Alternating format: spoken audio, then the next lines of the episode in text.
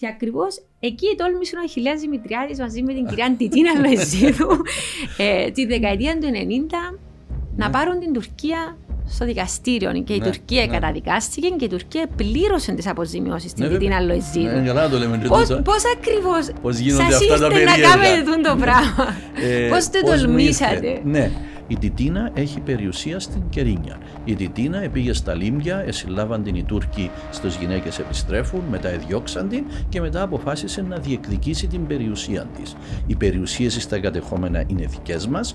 Εμείς θέλουμε να επιστρέψουμε. Δεν μας αφήνεται με τη δύναμη των όπλων. Ωραία, δεν μπορώ να κάνω κάτι. Νομικά όμως πρέπει να πληρώνεται τη ζημιά. Και η Λοεζίδου επληρώθηκε είναι το πρώτο προηγούμενο που έχουμε για αυτήν την πληρωμή και γι' αυτό είναι πιλωτική υπόθεση και γι' αυτό πιστεύω ότι είναι σημαντική.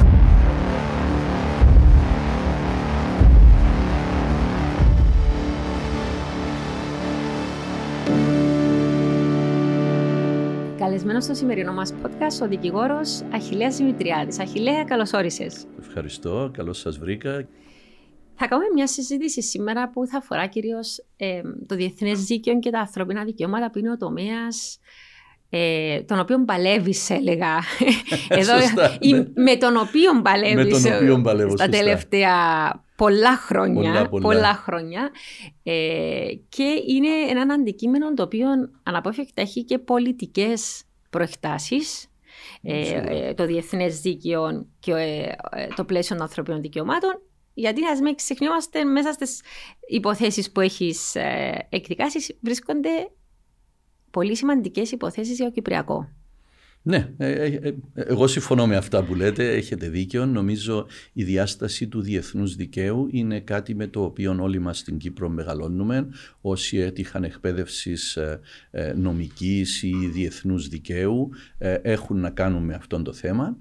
Είχα την τύχη να προχωρήσω και να εφαρμόσω πράγματα που έμαθα στο Πανεπιστήμιο και πολλά άλλα που έμαθα καθοδόν μέσα σε ένα σύστημα εφαρμογής ε, ή αν θέλετε αποτελεσματικής εφαρμογής ανθρωπίνων δικαιωμάτων και αναφέρομαι στο Ευρωπαϊκό Δικαστήριο όπου το σύστημα της ατομικής προσφυγής, μια μεγάλη κατάκτηση ε, για το άτομο, έναν άτομο να πηγαίνει εναντίον μιας χώρας σε έναν υπερεθνικό δικαστήριο ή το πρωτάκουστο ε, πριν από τη δημιουργία της Ευρωπαϊκής Σύμβασης και αυτό το σύστημα ήταν αυτό που προσπάθησα να χρησιμοποιήσω με τα αποτελέσματα τα οποία ελπίζω να συζητήσουμε σήμερα. Ναι, οπωσδήποτε. Για να φέρεσαι βεβαίως στο Ευρωπαϊκό Δικαστήριο Ανθρωπίνων Δικαιωμάτων, το ΕΔΑΔ. Το ΕΔΑΔ, ναι, να ξεχωρίσουμε. Ναι. Πολύ, πολύ σωστό είναι αυτό. να ξεχωρίσουμε δύο συστήματα στην Ευρώπη. Να ξεχωρίσουμε την Ευρωπαϊκή Ένωση ε, και την Επιτροπή, αυτό που γίναμε μέλη το 2004, όπου είναι 27 χώρες και από το Συμβούλιο της Ευρώπης, το οποίο η Κύπρος είναι εκεί από, το,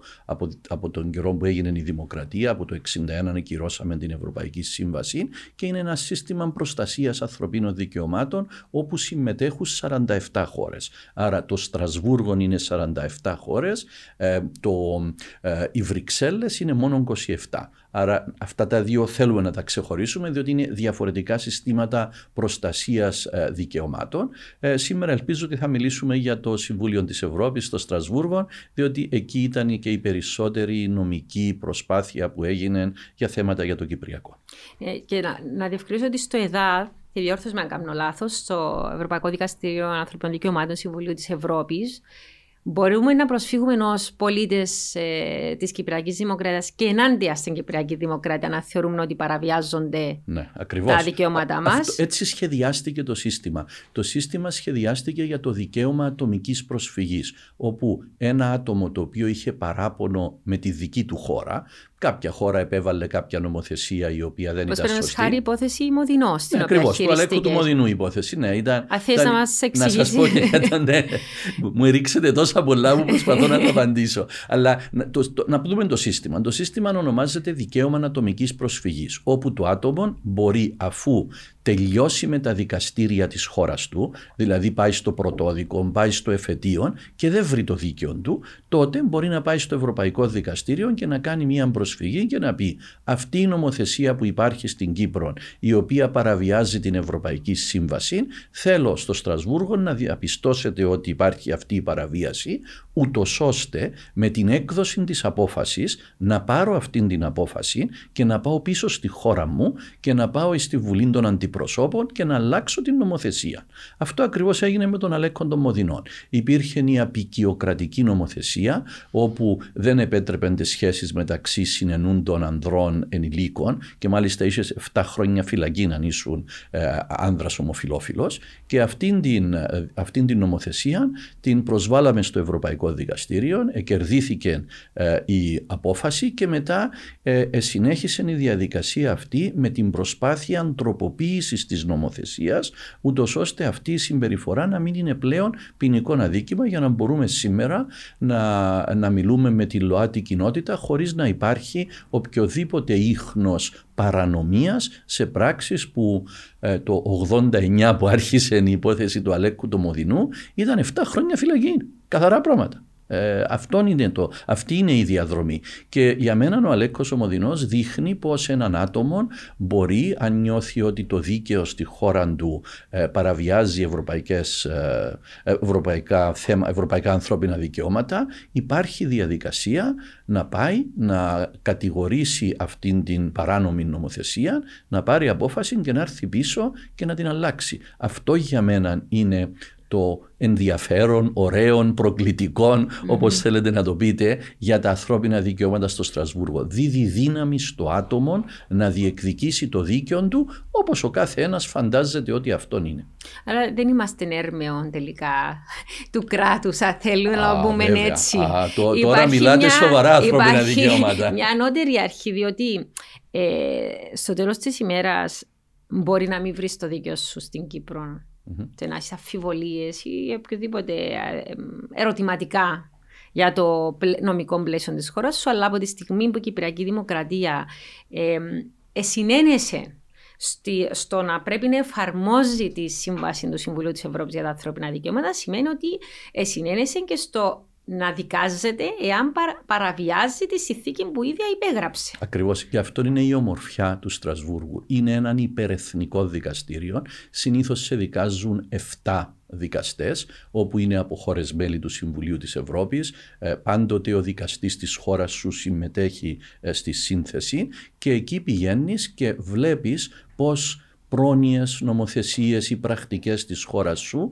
είναι αντίθετες με την Ευρωπαϊκή Σύμβαση. Και εφόσον κερδίσεις το Στρασβούργο, εκεί το θέμα γίνεται πιο ενδιαφέρον, διότι με την απόφαση εκείνη έρχεσαι πίσω, πάεις στη Βουλή και λέει κύριε, αυτή η νομοθεσία που μου είπετε ότι είναι σωστή, το Ευρωπαϊκό Δικαστήριο λέει ότι είναι λάθος τι θα κάνετε να την αλλάξετε; Και αρχίζει η διαδικασία ε, της εφαρμογής της απόφασης, όχι στο επίπεδο των αποζημιώσεων, στο επίπεδο του να διορθώσεις το νομικό σύστημα για την παραβίαση που διαπίστωσε το Στρασβούργο ότι υπάρχει. Και αυτό είναι η ομορφιά της ε, εφαρμογής των ανθρωπίνων δικαιωμάτων μέσα από αυτό το σύστημα που έγινε. Και πρέπει να πούμε ότι το, ε, το γεωγραφικό αυτό σύστημα που εφαρμόζεται στην Ευρώπη είναι το πιο επιτυχημένο στον κόσμο. Έχουμε αποτελέσματα. 830 εκατομμύρια άνθρωποι που είναι στις χώρες μέλη του Συμβουλίου της Ευρώπης, στις 47, 47 αυτές χώρες, έχουν τη δυνατότητα αν η εθνική τους νομοθεσία παραβιάζει ευρωπαϊκά ανθρώπινα δικαιώματα να πά στο Στρασβούργο και ναι, να βρουν το δίκαιο τους και να έρθουν πίσω και να διορθώσουν τα κακό κείμενα. Ναι, να, παρα... να, να κάνουμε μια παρεμβολή τώρα για το θέμα του κορονοϊού, γιατί ναι. είχαμε διάφορες υποθέσεις όπου κάποιοι συμπολίτες μας θεωρούσαν ότι παραβιαστήκαν τα ανθρωπινά δικαιώματα. Ναι. Έχουν προσφύγει ήδη σε ένδικα μέσα της Κυπριακής Δημοκρατίας, αν δεν κάνω λάθος. Ναι. Διορθώσουμε αν κάνω λάθο. Όχι, είσαι πάρα πολύ ναι. σωστή. Και έχουν πει ότι θα φτάσουμε μέχρι και το ΕΔΑΔ. Ναι, πρέπει να σας πω για μια που ασχολούμαι. Ναι. Αν θυμάστε... είναι ενδιαφέρον να το ακούσουμε, διότι είσαι και πρόεδρος της Επιτροπής Ανθρωπίνων Δικαιωμάτων του Δικηγορικού Συλλόγου, παρότι δεν είσαι ναι, με την ιδιότητα. Εκείνο, εδώ, ναι, εκείνον είναι, το αναφέρουν όμως σε προσωπικές απόψεις ναι, σου. Ναι.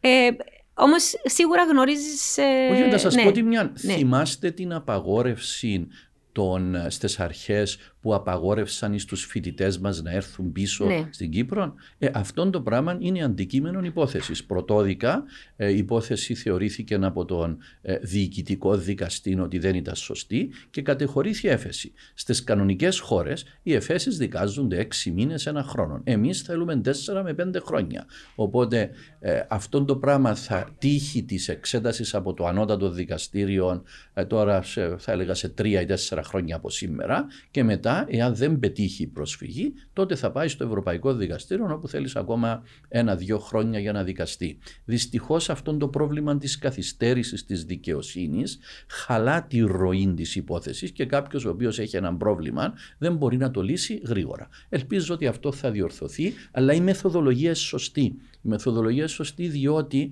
τα εθνικά δικαστήρια, ο εθνικός νόμος υπόκειται σε εξέταση σε ευρωπαϊκών επίπεδων και αυτόν το ευρωπαϊκό επίπεδο είναι η πιο ψηλή δικαιοσύνη που μπορείς να έβρεις στον πλανήτη Γη. Δεν έχει πιο πάνω. Ε, Εκτός του Θεού. Ο, καλά. Το θέμα θρησκείας, ναι βέβαια. Εκτός, το, η δικαιοσύνη της θρησκείας είναι εντελώς διαφορετικό. Αν και εφόσον υπάρχει. Ναι, βέβαια. Εκείνο νομίζω είναι, είναι της ώρας Είναι μας. της Αλλά ώρας, ναι. ε, νομικά ομιλούνται Ναι. ε, από πλευράς ανθρωπίνων δικαιωμάτων, το Στρασβούργο είναι το πιο ψηλό για θέματα ανθρωπίνων δικαιωμάτων και ε, εκεί είναι που ο καθένας που θέλει να δοκιμάσει να αλλάξει κάτι με νόμιμον τρόπο μπορεί να το κάνει. Σίγουρα παίρνει χρόνο. Ε, Τελευταίως είχαμε την υπόθεση ε, Πασά για τα θέματα των αγνωμένων. αγνωμένων. Επήρε μας 19 χρόνια για να αποδείξουμε κάτι που για μένα ήταν αυτονόητο. Αλλά μετά από 19 χρόνια δικαιώθηκε ο άνθρωπος διότι είχε αυτήν την εμ, ε, βαλβίδα ασφαλείας, αν μπορώ να χρησιμοποιήσω την έκφραση, όπου ο, ο νόμος ο Κυπριακός όπως ερμηνεύθηκε από το δικαστήριο κατά την άποψη μας δεν ήταν σωστός, ε, δικαιωθήκαμε στο Ευρωπαϊκό και τώρα πρέπει να εφαρμοστεί αυτή η απόφαση, αυτόν το έβριμα της παραβίασης Που ήταν ανθρωπίνων. ποιον το έβριμα; Το έβριμα ήταν ότι εφόσον για 25 χρόνια δεν είπα στην οικογένεια ε, ότι ο άνθρωπος τους, ο δικός τους ήταν θασμένος στη λακατάμια, δηλαδή στη δική μας πλευρά και δεν είναι το αγνοούμενος όπως παρουσιάζονται ε, οι πληροφορίες από την κυβέρνηση και ότι ήταν μέσα σε ομαδικών τάφων με μαζί με 20 άλλους οι οποίοι είχαν την ίδια δυστυχώς τύχη, αυτόν το πράγμα ε, θεωρήθηκε από το Ευρωπαϊκό Δικαστήριο ότι παραβιάζει το δικαίωμα στην ιδιωτική ζωή διότι δεν έδωσαν αυτές τις πληροφορίες. Το δράμα είναι ότι ενώ αρχικά η υπόθεση κερδίθηκε στο πρωτόδικο δικαστήριο, ε, στην έφεση αυτό ανετράπη και γι' αυτό φτάσαμε στο χρόνο 19 για να δικαιωθούν οι άνθρωποι για κάτι αυτονόητο, ότι ο αγαπημένος τους πολέμησε, προστάτευσε τη Λευκοσία, έπεσε μαχόμενος, ε, έγινε περισυλλογή, ετάφη στο στρατιωτικό κημητήριο Λακατάμιας και αντί να το πού στην οικογένεια, να μπορέσει... Έχουν έναν closure οι Έναν άνθρωποι. τέλος, δηλαδή ναι. η γυναίκα αυτή δεν είχε σύζυγο, πέθανε, είχε τρία παιδιά. Ε, γιατί να την καταδικάσεις σε αυτού του είδους ε, τη ζωή για τόσα χρόνια, διότι κάποιος υπεύθυνος ή μάλλον ανεύθυνος ε, δεν έκαμε τη δουλειά του. Και αυτόν το πράγμα πιστεύω έχει και μια κοινωνική διάσταση. Θα αρχίσουμε να απομυθοποιούμε διάφορα πράγματα τα οποία μας έχουν δώσει τόσο καιρό πολύ και να βλέπουμε την αλήθεια κατάματα, διότι πολλές φορές δεν θέλουμε να δούμε την αλήθεια. Ναι, νομ- κοίτα, η- η reality bites, όπως Α, σε λένε μπράβο, οι πολύ Εγγλέζοι. σωστά, πολύ σωστά, ναι. Ε, ε, και Ε, τούτον το έχω δει και στις υπόθεσεις στο βιασμό Αχιλέα του 1974 που έκαμε μια συζήτηση με σκέφη την Κουκουμά Ναι, μπράβο. και η ίδια έλεγα ότι περίπου στο τυχαία άρχισε η συζήτηση στην Ναι. Επιτροπή Ανθρωπίνων Δικαιωμάτων που, Ακριβώς. ήταν- που επροέδρευε γιατί ήδη έκαμε την απλή ερώτηση μα γιατί δεν έχουμε μέσα, στο, μέσα στον προπολογισμό ε, οτιδήποτε ε, το οποίο να αντικατοπτρίζει αποζημιώσεις για τις γυναίκες και, και αμέ άρχισε η συζήτηση, ξέρω εγώ, το 2015 αν δεν κάνω Ναι, λάθος. Πού, πού είναι η ψυχολογική στήριξη; Δηλαδή, για όνομα του Θεού, ε, Βέβαια. Ναι, Ξέρεις, αλλά, ε, ε, ε, ως πολίτης μιλώ τώρα ε, και λέω σου το εξής ότι όταν μου πάρει 19 χρόνια να δικαιωθώ, ναι, δράμα. στο τέλος της ημέρας ε, θα πω φτάνει, ε, θέλω να, δεν μπορώ άλλο να, να περνώ τούν το νομι, τούν τις νομικές διαδικασίες, ε, ε, ψυχοφθόρο για μένα και την οικογένεια μου. Άρα η δικαιοσύνη έχει, έχει να κάνει, η απόδοση δικαιοσύνης πρέπει να έχει να κάνει και με το πόσο γρήγορα νιώθει ότι δικαιώνεσαι. Απόλυτα. Εγώ νομίζω ότι στην Κύπρο δεν είναι μόνο παραβίαση της δικαιοσύνης που υπάρχει, της έννοιας της δίκαιης δίκης με την καθυστέρηση. Νομίζω έχει αρχίσει να επηρεάζει και τη δομή της δημοκρατίας μας. Δηλαδή θέματα για τα οποία θα έβρισκες στο δίκαιο σου στο δικαστήριο. Εάν χρειάζεσαι 10 χρόνια ας πούμε να πάεις να βρεις το δίκαιο σου τότε ε, ο τρόπος που λειτουργεί η δημοκρατία επηρεάζεται. Οπότε σε αυτήν την περίπτωση η καθυστέρηση της δικαιοσύνης επηρεάζει και την ποιότητα της δημοκρατίας μας πιστεύω. Όχι απλώς τα ατομικά δικαιώματα των εμπλεκομένων στη συγκεκριμένη υπόθεση. Διότι αν το κράτος σου κάνει κάτι το οποίο θεωρείς ότι είναι λαθασμένο και για κάποιο λόγο τα κυπριακά δικαστήρια δεν σε δικαιώσουν, μέχρι να φτάσεις στο Στρασβούργο θες 10-12 χρόνια. Εγκάλανε να ζήσω τότε. Και αυτό χρησιμοποιείται από το σύστημα το σύστημα δέχεται αυτή την καθυστέρηση. Εξαντλήσε χρησιμο... ψυχολογικά. Εξαντλήσε ψυχολογικά. Ναι. Ευτυχώς αντέξαμε ναι. ε, και στον Πασάν και σε άλλες υποθέσεις. Πρέπει να γίνονται αυτές οι υποθέσεις που είναι πιλωτικές. Πρέπει να ανοίγει ο δρόμος και μετά άλλοι νεαρότεροι με πιο πολύ όρεξη, με πιο πολύ φαντασία ε, να κάνουν καινούργια πράγματα. Αλλά βρίσκω και το λέω πολλές φορές σε παιδιά που θέλουν να σπουδάσουν νομικά αν σε ενδιαφέρει να διορθώσεις την κοινωνία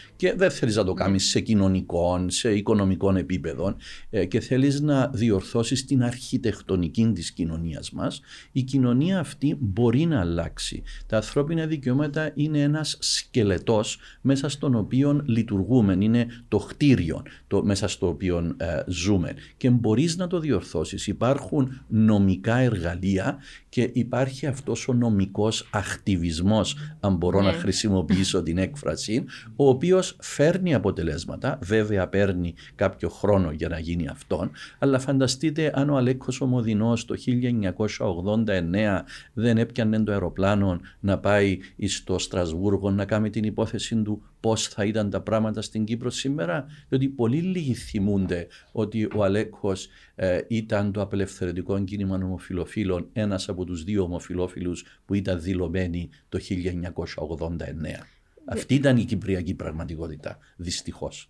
Κύριε, κάναμε τη συζήτηση για τη γυναικοκτονία με τη συνάδελφο, η δικηγόρο, την Ελένη την Καπαρδί. Mm. Και λες, εγώ, και η Ελένα μου, τώρα γίνεται συζήτηση να, να, να μπει επιτέλους ως νομικός όρος ναι. η γυναικοκτονία. Ναι, ναι, ναι. Σε τι θα εξυπηρετήσει, Να σταματήσουν να σκοτώνουν και που σκοτώνουν συντρόφους τους; Και λέμε τούτον ότι δημιουργείς μια πίεση με, μια νομική, με ένα νομικό πλαίσιο, μια πίεση προς το κατεστημένο Βέβαια. να πάρει σοβαρά κάποια θέματα. Απόλυτα. Και έχεις ένα σημείο αναφοράς για να πιέζεις εσύ συνεχώς να λες: Κοιτάξτε, έχει δώσει τι υποχρεώσεις που απορρέουν που τούτον το νομικό πλαίσιο. Άρα το νομικό γίνεται πολιτικό στο τέλος της ημέρας και το ε, πολιτικό γίνεται κοινωνικό μετά, διότι επηρεάζει τον τρόπο που, που ζούμε. Είστε συγκοινωνούν τα δοχεία και όποιος πει ότι δεν είναι, σημαίνει ότι δεν καταλαβαίνει πώς δουλεύει μια κοινωνία πολιτικά και νομικά. Εγώ νομίζω υπάρχουν αυτά τα θέματα και το ότι έχουμε αυτόν το εργαλείο του νομικού ακτιβισμού είναι πάρα πολύ σημαντικό διότι όπως σας περιέγραψα προηγουμένως το χτίριο, το καλούπι, το σχέδιο για να κάνεις το σχέδιο χρειάζεσαι την νομική τέχνη πρέπει να βάλεις κάτω τις γραμμές, πρέπει να καθορίσεις τα πλαίσια. Αυτά τα πλαίσια όμως επειδή η κοινωνία εξελίσσεται, αλλάζει, πρέπει να διαφοροποιούνται. Η διαφοροποίηση όμως δεν έρχεται πάντα από την πολιτική διεργασία διότι υπάρχουν ταμπού, υπάρχουν θέματα πολιτικών που κόστος. πολιτικών κόστος, έχει εκλογές να κάνει και δεν θέλουν να πάρουν αυτόν το κόστος ενώ όλοι ξέρουν ότι είναι σωστό. Οπότε το Ευρωπαϊκό Δικαστήριο όταν εκδώσει μια απόφαση είναι το τέλειον άλοθη για τον πολιτικό. να ακούτε να δείτε, εμείς τούτον, εγώ έντζε αλλά είπαν μας που το Στρασβούργο και πρέπει να το κάνω. Εγώ δεν το θέλω αυτό, αλλά αφού μας είπαν έτσι. Τι να κάνουμε, τι να κάνουμε, να αναγκαστούμε. ναι, αλλά, Πολλά ε, ε, ναι, είναι η δικαιολογία και αυτό είναι αποδεδειγμένο. Διότι φορτώνει τα στο Στρασβούργο ότι μα είπαν μας αυτοί και πρέπει να το κάνουμε διότι έχουμε πρόβλημα. Και είναι το άλοθη. Ενώ στην πραγματικότητα, αν είχαν το θάρρος της ε, γνώμης τους ορισμένοι, θα έλεγαν ότι αυτό είναι σωστό και έπρεπε να αλλάξουμε τον νόμο. Αλλά έτσι εργάζονται οι κοινωνίες. Υπάρχουν ταμπού, υπάρχουν δυσκολίες, όπως είπατε εσείς πολύ σωστά, υπάρχει το πολιτικό κόστος, το οποίο είναι πρόσκαιρον μεν, αλλά κάποιος δεν θέλει να το πάρει. Οπότε σου λέει, αν έχω εγώ επόφαση από το Ευρωπαϊκό Δικαστήριο, θα πρέπει να αλλάξω τον νόμο, δεν είναι εγώ που φταίω, άρα δεν θα πληρώσω εγώ το κόστος της αλλαγής και είμαστε και νόμιμοι. Έτσι η κοινωνία μας ανελίσσεται, εξελίσσεται, γίνεται καλύτερη. Ναι, τώρα εξής να πάρουμε σε μια άλλη πτυχή των, ε, των υποθέσεων στο Ευρωπαϊκό Δικαστήριο. Ε, όταν μπορεί κάποιος πολίτης να προσφύγει ενάντια σε, σε έναν άλλον κράτος. Ναι, εντάξει, μπαίνετε σε ε, άλλο, μπαίνω σε, σε άλλο κεφάλαιο. Ναι, μπαίνω σε άλλο κεφάλαιο, αλλά ως, ξέρεις, ε, ως διεθνολόγος από το εξής ότι μελετούμε το διεθνές δίκαιο. Τώρα, πώς το μελετούμε το διεθνές δίκαιο είναι το εξής, ότι ε, οι καθηγητές σου να σου πούν, ξέρεις, υπάρχει το διεθνές δίκαιο. Η διαφορά του που το δίκαιο της χώρας ενός κράτους είναι ότι το, δίκαιο, το νομικό σύστημα μιας χώρας ε, ε, σχεδιασμένο ώστε οι αποφάσεις να εφαρμόζονται. Υπάρχει κάποιος που τις εφαρμόζει. Ναι, δηλαδή, βγάλει αποφάσεις στο δικαστήριο και μετά η αστυνομία να σε συλλάβει, ναι. να, σου, να πρέπει να πληρώσεις πρόστιμο, να βγει έναν ένταλμα κτλ.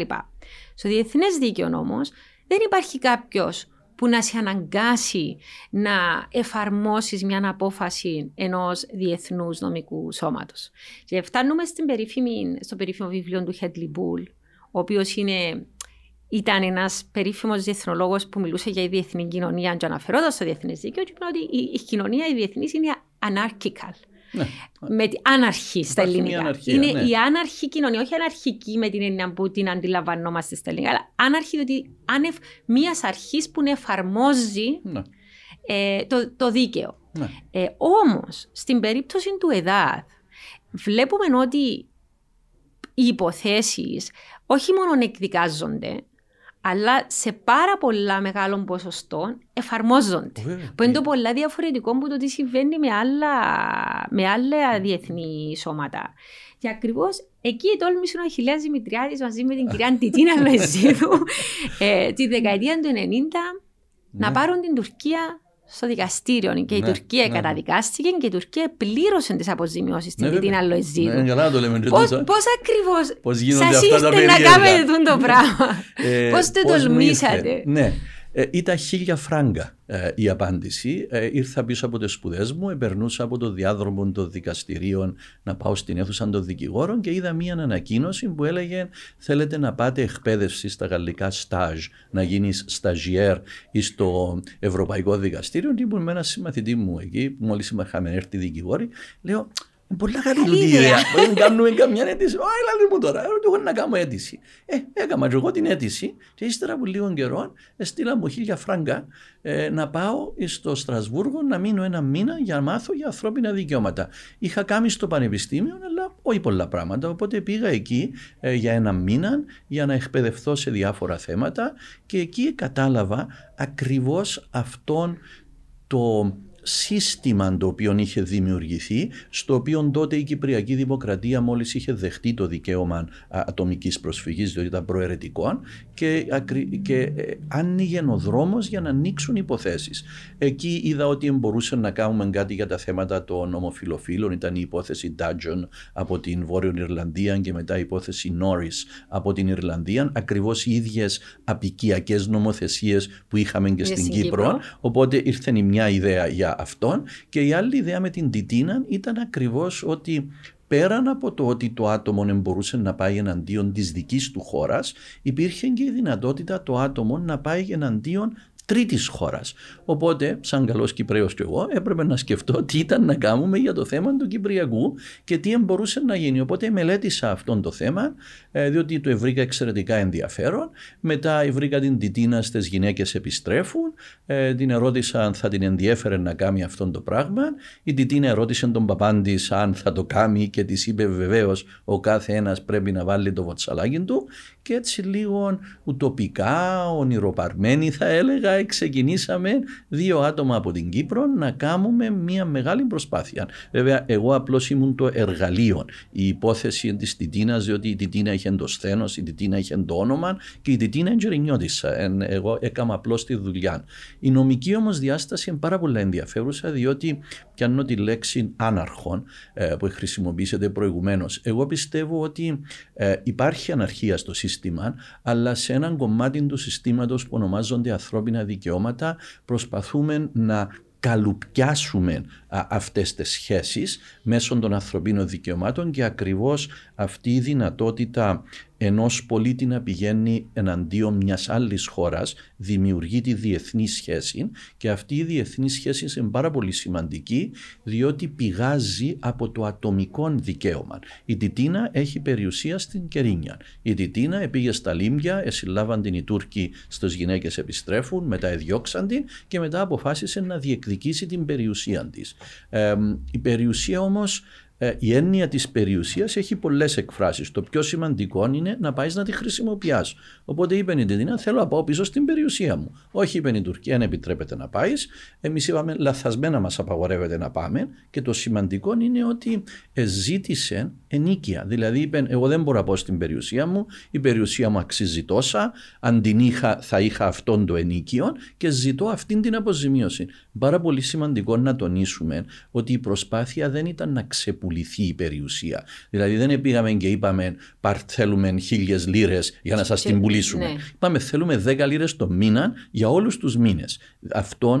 ε, αυτή η θεωρία του ενοικίου, που είναι ο τρόπος να υπολογίσεις τη ζημιά, προποθέτει τη συνέχιση της ύπαρξης της περιουσίας. Διότι αν δεν είσαι ιδιοκτήτης, δεν μπορείς να χρεώνεις ενίκιο. Ναι. Άρα, άμα σου διούν ενίκαιο, σημαίνει ότι η Τουρκία αναγνωρίζει ότι είσαι ο ιδιοκτήτης. Και ακριβώς αυτή έπρεπε να είναι η διεκδίκησή μας προς την Τουρκία. Ότι οι περιουσίες στα κατεχόμενα είναι δικές μας, εμείς θέλουμε να επιστρέψουμε, δεν μας αφήνεται με τη δύναμη των όπλων. Ωραία, δεν μπορώ να κάνω κάτι. Νομικά όμως πρέπει να πληρώνεται τη ζημιά. Και η Λοεζίδου επληρώθηκε είναι το πρώτο προηγούμενο που έχουμε για αυτήν την πληρωμή και γι' αυτό είναι πιλωτική υπόθεση και γι' αυτό πιστεύω ότι είναι σημαντική. Οπότε αυτή είναι η ιστορία του πώς βρέθηκε. Βέβαια σε αυτόν έχει τρεις αποφάσεις, ε, τεράστιος όγκος δουλειάς, ε, files στην αποθήκη στιβασμένα, ε, τα οποία κάποιος διέβασε με βοήθεια και του κράτους. Σα εγκαλά ο Αλέκος ο Μαρκίδης, ο Μαγκαρίτης και ο Μιχαλάκης ο Τριανταφυλλίδης ήρθαν αρρωγοί σε αυτήν την υπόθεση. Θαυμάσια η πρόσφαση. Ω νομική υπηρεσία. Όταν, όταν ένας πολίτης πάει εναντίον μιας τρίτης χώρας, αυτός ο πολίτης δικαιούται να πάει στην, ε, στην ε, δική του κυβέρνηση και να της πει επειδή υπάρχει αυτή η ανισότητα μεταξύ εμένα και της ξένης χώρας, μπορείτε εσείς μέσα από τη σύμβαση. Ανισότητα εννοείς στα μέσα που έχω όπλων. στη διάθεσή ναι, μου. Δηλαδή ο άλλος έχει πυρηνικό οπλοστάσιο και, και εσύ πάεις με το ε, πιστόλι. Ναι, ναι ακριβώς. Πιάσετε ακριβώς το σημείο. Επειδή ακριβώς το άτομο σε σχέση με μια ξένη ξένη χώρα δεν έχει ισότητα όπλων, η σύμβαση πολύ σωστά σκέφτηκε πώς να εξισορροπήσουμε αυτήν την ανισότητα. Και η απάντηση είναι μπορεί ο πολίτης να πάει στη χώρα του και να του πει κύριε, κάνω αυτή τη δουλειά. Αυτή η δουλειά είναι εναντίον της Τουρκίας. Ενάρτετε να βοηθήσετε και οι κανονικές χώρες βοηθούν και έτσι μας βοήθησαν ε, και στην Κυπριακή Δημοκρατία. Παρεμβαίνει η Κυπριακή Δημοκρατία, είναι ακόμη ένας διάδικος, ένα ενδιαφερόμενο μέρος, αν μπορώ να χρησιμοποιήσω την έκφραση. Οπότε έχει το τραπεζάκι του αιτητής, έχει το τραπεζάκι του η Κυπριακή Δημοκρατία και έχει και το τραπεζάκι της η Τουρκία. Άρα χτυπά στην άλλη πλευρά από δύο πλευρές όχι από μια. Διότι ο κάθε ένας μπορεί να βάλει τα δικόγραφα του, ο κάθε ένας έχει το χρόνο του στο δικαστήριο να απαντήσει ε, και η λογική μου εμένα λέει είναι καλύτερα να θυκιώ εναντίον ενός παρά να ένας εναντίον ενός. Ναι, αλλά η Κυπριακή Δημοκρατία εμφανίζεται πλέον. Ε, αυτό είναι το δράμα. Δυστυχώς από το 2016 η σοφή αυτή η δημοκρατία αποφάσισε να κάνει μια μεταβολή και δεν βοηθά πλέον τους ε, Κύπριους αιτητές εναντίον της Τουρκίας. Με με ρωτήσετε γιατί, είμαι πάρα ε, πολύ ε, γιατί υπάρχει κάποια ακόμα δεν κατάλαβα. Ακόμα δεν κατάλαβα. Ε, τι σας είπα, δηλαδή, όταν πάει στην νομική υπηρεσία σήμερα, πάω εγώ σήμερα μαζί σου στο Ευρωπαϊκό Δικαστήριο και πάμε στην νομική υπηρεσία. Ναι. Ε, και ζητήσουμε τους βοήθεια να μας πούν όχι όχι. Ναι, να σου πούν όχι. Ε, Ποια είναι η δικαιολογία. Δεν είναι προς το δημόσιο συμφέρον. Ε, κάτσε εσύ, αύριο άκρη. Ε, νομίζω αξίζει τον κόπο να κάνετε μια εκπομπή για αυτό το πράγμα, διότι πρέπει να αναδειχθεί το θέμα της μεταβολής της Κυπριακής Δημοκρατίας στη θέση που είχε από το 1989 που άρχισε η Τιτίνα ως το 2016 που ήταν η υπόθεση Ιωάννου όπου η Κυπριακή Δημοκρατία για τους δικούς της λόγους ενώ αρχικά απεφάσισε να βοηθήσει την κυρία Ιωάννου η οποία επίεσε στο Ευρωπαϊκό Δικαστήριο εναντίον της Τουρκίας μετά μας εγκατέλειψαν αλλά ευτυχώς επειδή έχει Θεόν κερδίσαμε. Εντάξει, ε, πραγματικά είναι αξιοσημείωτο. Τούτο, είναι να το ψάξω γιατί ως πολίτης με, ως πολίτη να, να σας ενδιαφέρει διότι ως πολίτης δικαιούστε να ξέρετε επειδή πληρώνετε φόρους και αυτή η τακτική της κυβέρνησης κατά την άποψη μου είναι λαθασμένη και μάλιστα αυτή επήγαινε να αλλάξει τελευταίως στην υπόθεση που γίνεται για το Βαρόσιν για το ΕΦΚΑΦ όπου μας έβαλαν δυόμιση σελίδες παρατηρήσεις. Αστείων κατά την άποψη μου διότι ο Αλέκος ο Μαρκίδης ο Μακαρίτης μαζί με τη Στέλλα την Ιωαννίδου της συνάδελφων είναι κάσες που έγραφα που εστέλαν διότι ξέρω που τα ετοιμάζαν τα έβλεπα αυτή η σοβαρή βοήθεια που είχαμε από το κράτος για θέματα που έχουν σημασία εθνική για το Κυπριακό δεν είναι η δική σου υπόθεση, η δική μου υπόθεση, είναι όλων μας η υπόθεση. Το κράτος κατά την άποψη μου λάμπει δια της απουσίας Πέραν της υπόθεσης Λοεζίδου. Ναι. Απλώς για να, να συνοψίσω και να, να βάλουμε, να βάλουμε, ένα, όχι, να βάλουμε ένα, κάποια, κάποια, κάποια σημαντικά χρονικά σημεία, όπως τα αντιλαμβάνομαι εγώ, ναι, ε, ως μη νομικός. Ε, η υπόθεση του Λοεζίδου είναι πάρα πολύ σημαντική. Είναι υπόθεση σταθμός, έστω για μένα ως πολιτικό επιστήμονα, ναι. διότι λέει, πρώτον λέει ότι η Τουρκία ευθύνεται για την κατάσταση στα κατεχόμενα. Άρα τούτον το υποτιθέμενο κράτος που έχει, εκεί δεν είναι ούτε αυτόβουλο, ούτε αυτόφωτο, ούτε δεν αναγνωρίζεται, είναι, ελέγχεται από την Τουρκία. Ακριβώς. Και νομίζω όρος, αν καλά, είναι effective control, υπάρχει αποτελεσματική, αποτελεσματική θεραπεία και ε, αποτελεσματικός έλεγχος. Είναι, νομι, είναι στρατιωτικός, είναι πολιτικός και είναι οικονομικός. Αυτός, λοιπόν, αυτός λοιπόν ο έλεγχος που εξασκεί η Τουρκία στο βόρειο τμήμα της Κύπρου, το οποίο είναι κατεχόμενο, δημιουργεί ευθύνη και αυτή η ευθύνη περιλαμβάνει την ευθύνη της προστασίας των ανθρωπίνων δικαιωμάτων στα κατεχόμενα. Και αυτή η ευθύνη είναι η βάσης του ότι λέμε ότι η Τουρκία φταίει για το τι γίνεται στα κατεχόμενα. Πριν την Λοϊζίδου δεν υπήρχε αυτό. Και αν έχει ένα πράγμα που είναι σημαντικό ε, στην Λοϊζίδου είναι ότι εκατοχύρωσε αυτήν την ευθύνη όπου το, απόμενο, το, όπου το, το αμέσως επόμενο βήμα είναι να χαρακτηρίσεις τη διοίκηση που υπάρχει. Οι Τούρκοι μας έλεγαν ναι μπορεί να φταίμε εμείς, μπορεί να ναι. φταίμε εμείς, αλλά υπάρχει η, τουρκική κράτος, δημοκρατία ναι. της Βορείας Κύπρου το οποίο είναι σπουδαίο κράτος και το οποίο αναγνωρίζουμε, ορίστε έχει και κυβέρνηση, κάνει αυτόν, εκείνον και το άλλο. Και απαντούσαμε εμείς, όχι δεν είναι κράτος, είναι υποτελής τοπική διοίκηση. Είναι υποτελής διότι ελέγχεται τη στρατιωτικά, ελέγχεται την οικονομικά, ελέγχεται την πολιτικά. Είναι τοπική διότι ακριβώς δεν έχει διεθνή χαρακτήρα.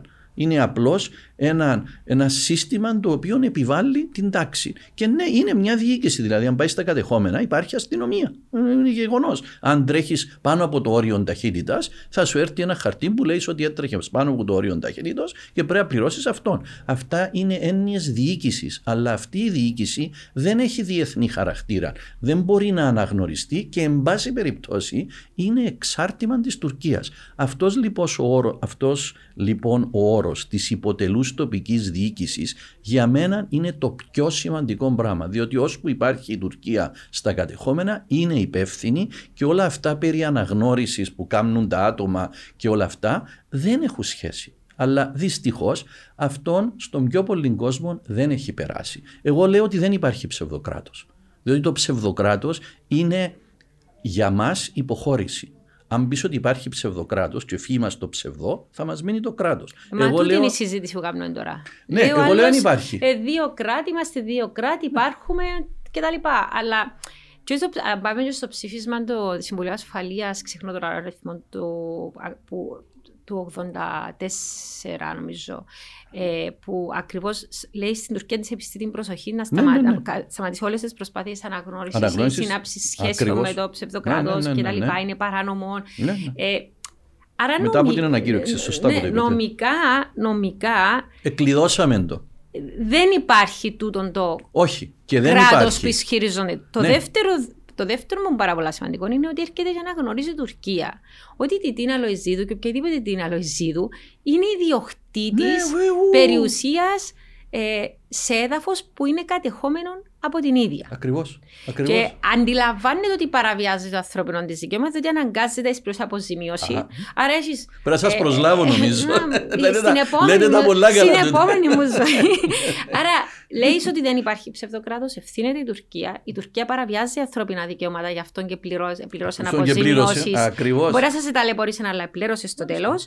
Ε, και επίσης ότι δεν έχει απεμποληθεί το δικαίωμα της ιδιοκτησίας. Άρα, εάν προσφύγω στο Ευρωπαϊκό Δικαστήριο, δεν σημαίνει ότι ξεπουλώ την περιουσία μου, χαρίζω την περιουσία μου ή μου λένε: OK, έλα, πιάσε κάτι και δώσ' μας τη. Δεν είναι τούτη η έννοια, γιατί Ακριβώς. υπάρχει συγκεκριμένη του, τούτη η αντίληψη, νομίζω, μέσα ναι, στον όχι, κόσμο. Είναι καλό τώρα.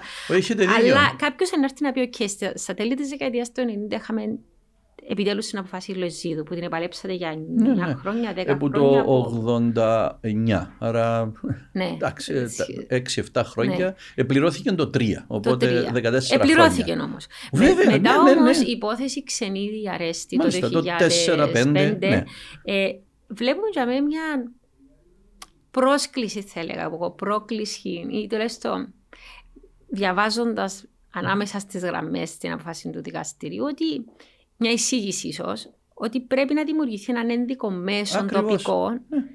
εισήγηση προς τα κατεχόμενα σε προ την Τουρκία για να δικάσουν τις υποθέσεις να μην φτάνουν στο Ευρωπαϊκό Ακριβώς. Δικαστήριο. Και βεβαίως η Τουρκία, επειδή κάνει το homework της πάρα πολύ καλά, ε, δημιούργησε έναν ενδικό μέσο. Ναι. Άρα στην επόμενη υπόθεση που ήταν η υπόθεση Δημόπουλος, ναι. που τώρα βάλω τις πιο σημαντικές το 2010 ναι. περίπου, ήρθαν και είπαν: OK, υπάρχουν τούτα τα ενδικά μέσα. Ε, Άρα πρέπει να σταματήσουν τούτες οι υποθέσεις να έρχονται σε μένα να δεν περάσουν πρώτα από τα ενδικά μέσα Μάλιστα. και να γνωρίζει την Επιτροπή Αποζημιώσεων του Ψευδοκράτου ως ένδικο μέσο. Και αμέ ναι. είναι γίνει ο μεγάλος χαμός. Διότι... Όχι, δεν είναι το ψευδοκράτου. Αναγνωρίζει την Επιτροπή Αποζημιώσεων της Τουρκίας. Okay. Είδατε το θέμα; Ναι, άρα και εγώ Τώρα πιάσετε το ναι, θέμα. Της Τουρκίας. Άρα και εκεί ήταν η μεταβολή. Επείτε πολλά ναι, καλά. Αφήστε, με, αφήστε ναι, με να σας το συμπληρώσω. Όχι, όχι, δώσετε μου τη γραμμή να σας βάλω τα κενά. Ε, ναι, έγινε η Λοϊζίδου και μετά καταχωρήθησαν πολλές άλλες προσφυγές. Ιδίως το 2004 ε, που ήταν το σχέδιο Ανάνα. Έγιναν πολλά. Έγιναν πολλές υποθέσει. Υπάρχει μια αναφορά στο σχέδιο Ανάνα, δεν κάνω λάθος. Ε, ότι... Υπήρχαν μέσα, ναι. Ότι, ότι τάχα ε, υπήρχαν τούτες οι πρόνοιες ναι, ναι, ναι. και δόθηκε και αξία στη χρήση. Δηλαδή, ο χρήστης έχει κάποια δικαιώματα. Αν το αντιλαμβάνουμε ναι. σωστά, δηλαδή. Ο, ο, ο χρήστης έχει κάποια δικαιώματα γενικά ομιλούντες. Αλλά η έννοια του χρήστη είναι έννοια την οποία βάλεις στην εξισορρόπηση όχι για την ύπαρξη του δικαιώματος, αλλά για την απόδοση της θεραπείας της επιστροφής. Okay, άρα... Η έννοια του ναι. χρήστη δεν είναι ότι είναι δικό σου το, το χωράφι, το σπίτι, ναι. η πολυκατοικία. Είναι δικό σου. Και επειδή ακριβώς είναι δικό σου, τον ξεχωρίζει εκείνον και λέει ότι είναι χρήστης. Και αυτόν έχει σημασία όταν εσύ λέει Θέλω να πάω πίσω στο σπίτι μου. Και απαντά ο άλλος, Μα αφού περάσαμε τον αυτοκινητόδρομο που το σπίτι σου, ο χρήστης είναι ο αυτοκινητόδρομος. Εισηγήσει ότι είναι να καταστρέψω τον αυτοκινητόδρομο για να πάω να σου ξαναχτίσω το σπίτι σου. Επόμενο παράδειγμα. Έχτισα ένα νοσοκομείο. Εισηγήσει ότι είναι να ρίξω το νοσοκομείο για να σου δώσω το σπίτι σου.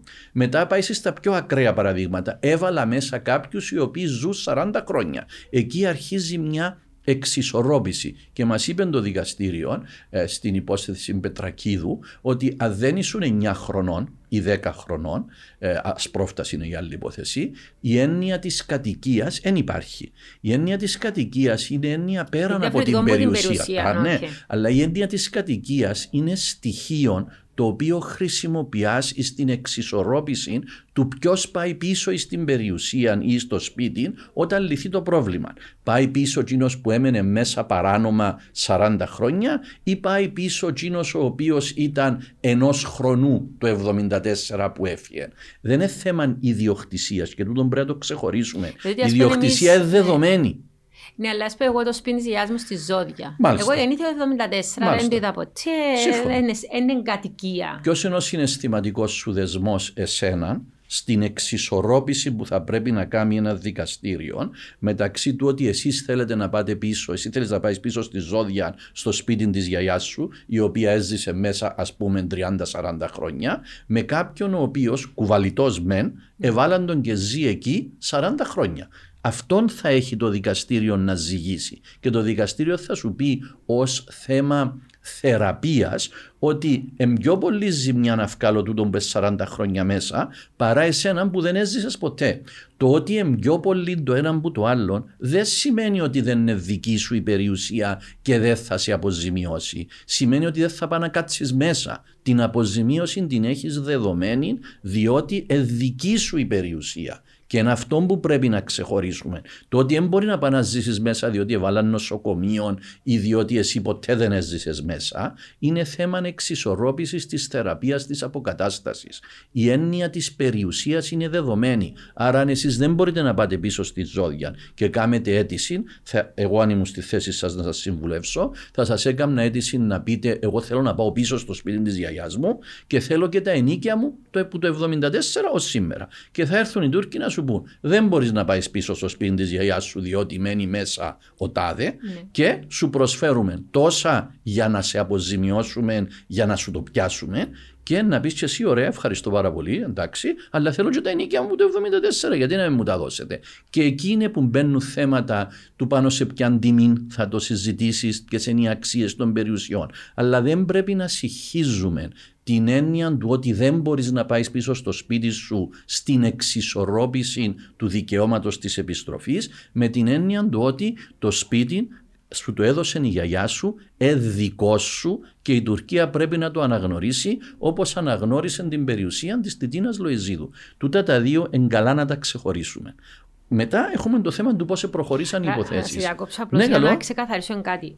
Σήμερα σου λέει το Ιδάδο ότι δεν θα φτάσει η υπόθεση κοντά μου, Άννα. Θα ναι. μου πει, πρέπει να πάει στην Επιτροπή Αποζημιώσεων της Τουρκίας ναι. Και να τους πάρεις του τον τίτλο, να τους πεις του τα ούλα που σου είπε ο σου ναι. ε, και τα λοιπά. Άρα σήμερα αν ένας πρόσφυγας πάει στην Επιτροπή Αποζημιώσεων ναι. μπορεί να πουλήσει εισαγωγικά ναι, υπάρχουν, την περιουσία. Υπάρχουν τρεις επιλογές. Μπορεί να ζητήσει αποκατάσταση, μπορεί να ζητήσει ανταλλαγή ή μπορεί να ζητήσει την πώληση. Μπορεί να ζητήσουν τα τρία πράγματα. Ναι. Η, η ανταλλαγή γίνεται διότι έχουμε τον κηδεμόνα εμείς ποδά που δεν μπορούμε να ανταλλάξουμε. Άρα ουσιαστικά. Δηλαδή να ανταλλάξεις με τουρκοκυπριακή με τουρκοκυπριακή περιουσία, περιουσία στις ελεύθερες περιοχές. Αυτό είναι μια θεραπεία η οποία δεν γίνεται.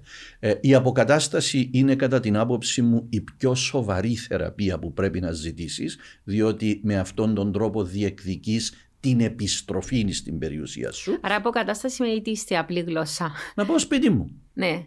Άρα, εγώ θα επιμένω ότι θέλω να πάω, θέλω να πάω σπίτι η συμβουλή μου. Τι μου διά, ας πούμε, εσύ για να μην πάω; Ακριβώς. Μπράβο. Είμαι στο Κυπριακά τώρα. Ναι, η, συμβουλή απλά. μου, η συμβουλή μου σε εσέναν τον πελάτη μου που θέλεις να κάνεις κάτι για την περιουσία σου είναι το πρώτο πράγμα που θα πεις είναι θέλω να πάω σπίτι μου. Και αν το σπίτι σου έστω βαρόσιν, το οποίο είναι κλειστό, ναι. έχει νόημα τούτο που σου λέω, διότι δεν σου χτίσαν αυτοκινητόδρομο μέσα στο σπίτι σου. Ούτε έχει χρήστη. Ακριβώς.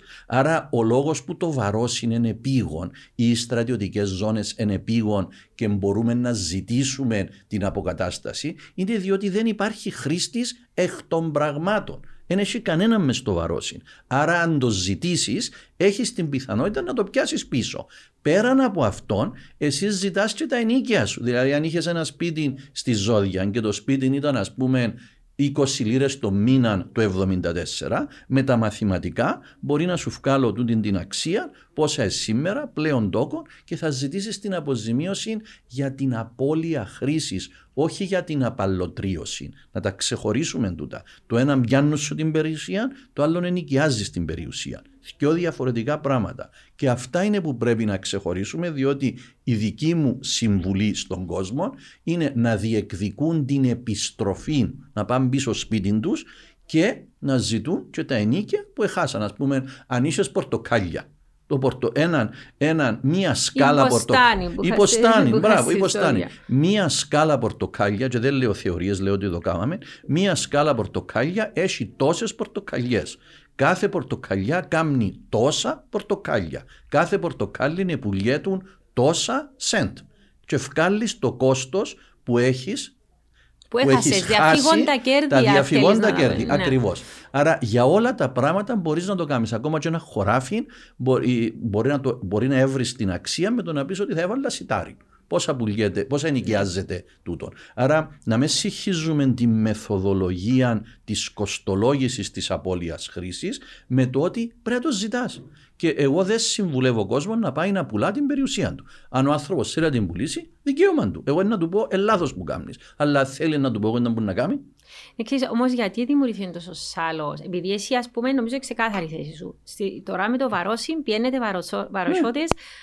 Άμεσα κάνετε τούν την αίτηση ναι. στην Επιτροπή Αποζημιώσεων. Ναι. Γιατί υπάρχει όμως αντίδραση, ότι υπάρχουν και άλλοι νομικοί, και θέλω να αναφερθώ ονομαστικά γιατί να, είναι τους, να τους φέρετε να σας ε, το πούν. Ναι, ε, θέλω να, να πω τις δικές τους ναι. απόψεις, αλλά γιατί ξέρεις, υπάρχει και έτσι λίγο η ρετσινιά να πάει να ξεπουλήσεις την περιουσία σου. Μα, Εμένα, α πούμε, ένα χιλιά πρέπει να σου πω ότι ενοχλά με τώρα που κάτσαν τώρα που, που μου έλεγες για χρήματα, ξέρεις, νιώθω έτσι κάποιον ηθικό ενδιασμό τώρα. Μετριέται με χρήματα το τι έχει συμβεί.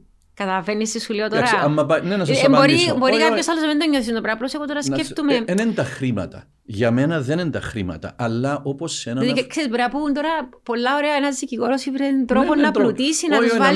Να μην έρθουν σε μένα. Πέστε τους ότι εγώ θέλω να. Εγώ φτάνουν οι πελάτες που έχω. Έχω άλλη δουλειά να κάνω. Δεν είναι τούτο. Αλλά να έρθω πίσω. Έχεις ένα αυτοκινηστικό δυστύχημα. Και μη κακόν, εκόπηκε το χέρι σου. Εντάξει, αν είσαι δεξιοχέρας και εκόπηκε το δεξί σου χέρι, πιάνεις παραπάνω λεφτά που αν εκόπηκε το αριστερό σου, διότι είσαι ναι. δεξιοχέρας. Όταν πάεις δικαστήριο, μοιραίω μπαίνεις σε ένα σύστημα κοστολόγησης της ζημιάς. Και αυτή η ζημιά είναι χρηματική αποζημίωση και η ηθική βλάβη. Έτσι δουλεύουν τα δικαστήρια. Αν εκόπηκε το χέρι σου, πιάνεις μια αποζημίωση η οποία είναι υπολογισμένη με τον τρόπο που την πιάνεις. Α σου επιάσαν την περιουσία σου και εσύ θέλεις να πάεις πίσω στην περιουσία σου, το πρώτο που κάνεις είναι ζήτα το. Ζήτα να πάεις πίσω, αφού δεν θέλεις να το πουλήσεις. Το δεύτερο, μια και ζήτησες το, και μια και έκαμε στη φασαρία να πάεις, mm-hmm. ζήτα και τα ενίκια. Επαναλαμβάνω, για να ζητάς ενίκεια σημαίνει δικός σου. Μόνο ο, ιδιοκτήτης, μόνο ο ιδιοκτήτης ζητά ενίκεια. Αν δεν είναι δικός σου το υποστατικό, δεν μπορείς να ζητάς ενίκεια. Οπότε, μια τζέκα στη φασαρία να πάεις, διότι θέλεις να πιάσεις πίσω το σπίτι σου, ζήτα και τα ενίκεια που δικαιούσε. Είναι να μπουν να σου πούν οι άλλοι, άμα σου πούν να αποφασίσεις. Αλλά αν δεν πάεις, δεν είσαι μέσα στο παιχνίδι. Γιατί όμως κάποιοι νομικοί, ε, αν μπορείς να μας μεταφέρεις το αντεπιχείρημα. Δεν μπορώ να μιλήσω για τους Ναι, ούτε εγώ θέλω, ούτε θέλω να μιλήσω. Εγώ μπορώ να δώσω τη δική μου θέση. Η δική μου θέση είναι ε, ότι εάν δεν πάει στην Επιτροπή να γίνει της ιδιοκτησίας, δεν αρχίζει τη διαδικασία εναντίον της Τουρκίας με το να εξαντλήσεις τα εσωτερικά τουρκικά ένδικα μέσα. Δεν είναι ένδικο μέσω του, μέσω του ψευδοκράτους. Γιατί... Αφού είναι ψευδοκράτος, δεν συμφωνήσαμε. Πάλι δεύτερη φορά. Να φτάσουμε άλλο καλό βαθμό. Δεύτερη φορά μου είχαμε στο ψευδοκράτος. Μπορεί να μην σε προσλάβω τώρα. Να σου πω όμως, κοινό που να πούν πάρα πολύ ότι να πάω να αναγνωρίσω ψευδοκράτος. Μα ποιο να αναγνωρίσεις ποιος τι. Ε, επιμένω γιατί τούτο είναι πράγμα που να συζητηθεί. Όχι, όχι, θέλω να απαντήσω τούτο. Δώσ' μου ένα λεπτό ναι. όμως για να κάνω μια εισαγωγή, ναι, ναι. να προσθέσω ακόμα κάτι και να σου απαντήσω την αναγνώριση. Η εισαγωγή είναι, θυμίζω ότι η υπόθεση Λοϊζίδου και μετά η υπόθεση Δημόπουλος και η αρέστη, εδέχτηκε η Τουρκία ότι ελέγχει τα κατεχόμενα. Εδέχτηκε η Τουρκία ότι είναι δικά μας τα χωράφια τα κοτσάνια μας. Και δέχτηκε η Τουρκία ότι η Επιτροπή είναι δική της. Και ότι παραβιάζει ίδια τα δικαιώματα. Και ότι μας. παραβιάζει τα δικαιώματα και ότι προσφέρει μια θεραπεία. Το ότι εφτάσαμε στο να κάνει η Τουρκία έναν εσωτερικό ένδικο μέσο ή το η αναμενόμενη εξέλιξη στις διαδικασίες. Δεν είναι η πρώτη φορά. Η Τουρκία το είχε ξανακάνει με τους Κούρδους στο Μπακίρ για τις περιουσίες τους. Άλλες χώρες το κάνουν εσωτερικά. Το Στρασβούργο δεν είναι η δουλειά του να δικάσει 100.000 υποθέσεις των Ελληνοκυπρίων εναντίον της Τουρκίας. Η δουλειά του Στρασβούργου είναι να κάνει την πιλωτική υπόθεση, είδε Λοϊζίδου, είδε Αρέστη, να κανονιστεί ένα σύστημα εσωτερικών ενδικών μέσων και αν τα άτομα που έχουν παράπονο πας στην Επιτροπή και αφού πάνε και στα δικαστήρια δεν ευρούν το δίκαιο τους, ευχαρίστως να έρθουν πίσω να δικαστούμε. Εδώ ήταν η υπόθεση Ιωάννου. Επίενε η γυναίκα στα κατεχόμενα, δεν ήβρε το δίκαιο της, χωρίς να τελειώσει τη διαδικασία, διότι περιπέζαν την καθυστερούσε. Δεν ότι χρήματα επιτροπή. Του τον άκουγα ναι, ναι, τους πάρα πολλά. Ήταν και στον τουρκοκυπριακό τύπο breaking news κάθε τόσο ότι ναι, έχουν χρήματα. Αλλά πρέπει να αποδείξεις στο δικαστήριο με τον άλλο. Μια εφημερίδα, ναι. να το αποδείξω στο ναι. δικαστήριο, σημαίνει ότι πρέπει να πάω δικαστήριο.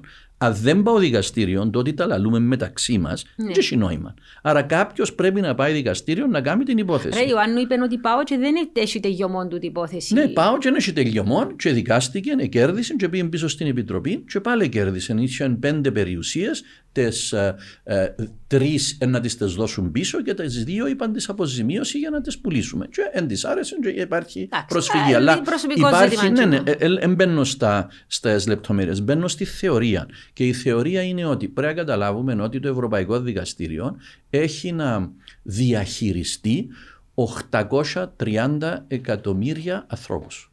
Άρα ο κάθε ένας θέλει να κάνει μια αίτηση διότι έχει το παράπονο του. Ο τρόπος που δουλεύει είναι να κάνει ε, να βγάζει αποφάσεις πιλωτικές και να αναγκάζει τις χώρες να διορθώνουν το εσωτερικό του σύστημα ούτως ώστε να πηγαίνουν οι αιτητές στο εσωτερικό σύστημα και μόνο να δεν βρίσκουν το δίκαιο τους να έρχονται στο Στρασβούργο. Έτσι ακριβώς έγινε και στο Δημόπουλο. Στο Δημόπουλο η Τουρκία έκαμε τη μεταβολή και δέχτηκε ότι η Επιτροπή Ακίνητης Ιδιοκτησίας είναι δική μου. Παραδέχομαι, είπε, ότι είναι δική μου. Και εφόσον είναι δική μου, είναι έναν εσωτερικό ένδικο μέσο δικό μου, το οποίο οι αιτητές πρέπει να εξαντλήσουν προτού να πάνε στο ΕΔΑΔ. Και αυτή είναι η ορθολογιστική θέση. Εμάς δεν μας άρεσε, διότι μάθαμε να μπαίνουμε κατευθείαν στο Στρασβούργο, αλλά αυτή δεν ήταν η σωστή ανάλυση. Αυτή ήταν η εξαίρεση. Αυτό γίνεται ακριβώς διότι δεν υπήρχε επιτροπή και δεν υπήρχαν και δικαστήρια στα κατεχόμενα να πάνε οι Ελληνοκύπροι. Απαγορεύεται να πάει στα τουρκοκυπριακά δικαστήρια, εκτός αν υπήρχε σε στρατοδικείο. Άρα είναι τα chance είχες να κερδίσεις την υπόθεση. Οπότε η Τουρκία στο Δημόπουλο είπε: Ωραία, δική μου η επιτροπή, κοπιάστε. Ε, άμα είπε η Τουρκία κοπιάστε και έφερε μας έναν νόμο ο οποίος ήταν στο χαρτί σχετικά καλός, εμείς δεν είχαμε άλλη επιλογή από το να βγει αυτή η απόφαση και μετά να πάμε στην Επιτροπή να δούμε ότι ένιξε λεφτά, καθυστερεί, περιπέζησε, κάμνει χίλια πράγματα και τούτο να πάμε στο Στρασβούργο ξανά να τους, καταγγείλουμε, να μας πάρει πάλι 14 χρόνια, εντάξει να πιο λίγο, να τους καταγγείλουμε και να καταφέρουμε να αλλάξουν αυτοί οι όροι ούτως ώστε και οι αποζημιώσεις να είναι λογικές και η αποκατάσταση να υπάρχει. Για το Βαρόσι, και έρχομαι στο Βαρόσι, το Βαρόσι έγινε επίγον, διότι είπαν οι Τουρκοκύπροι ότι να τα ανοίξουν.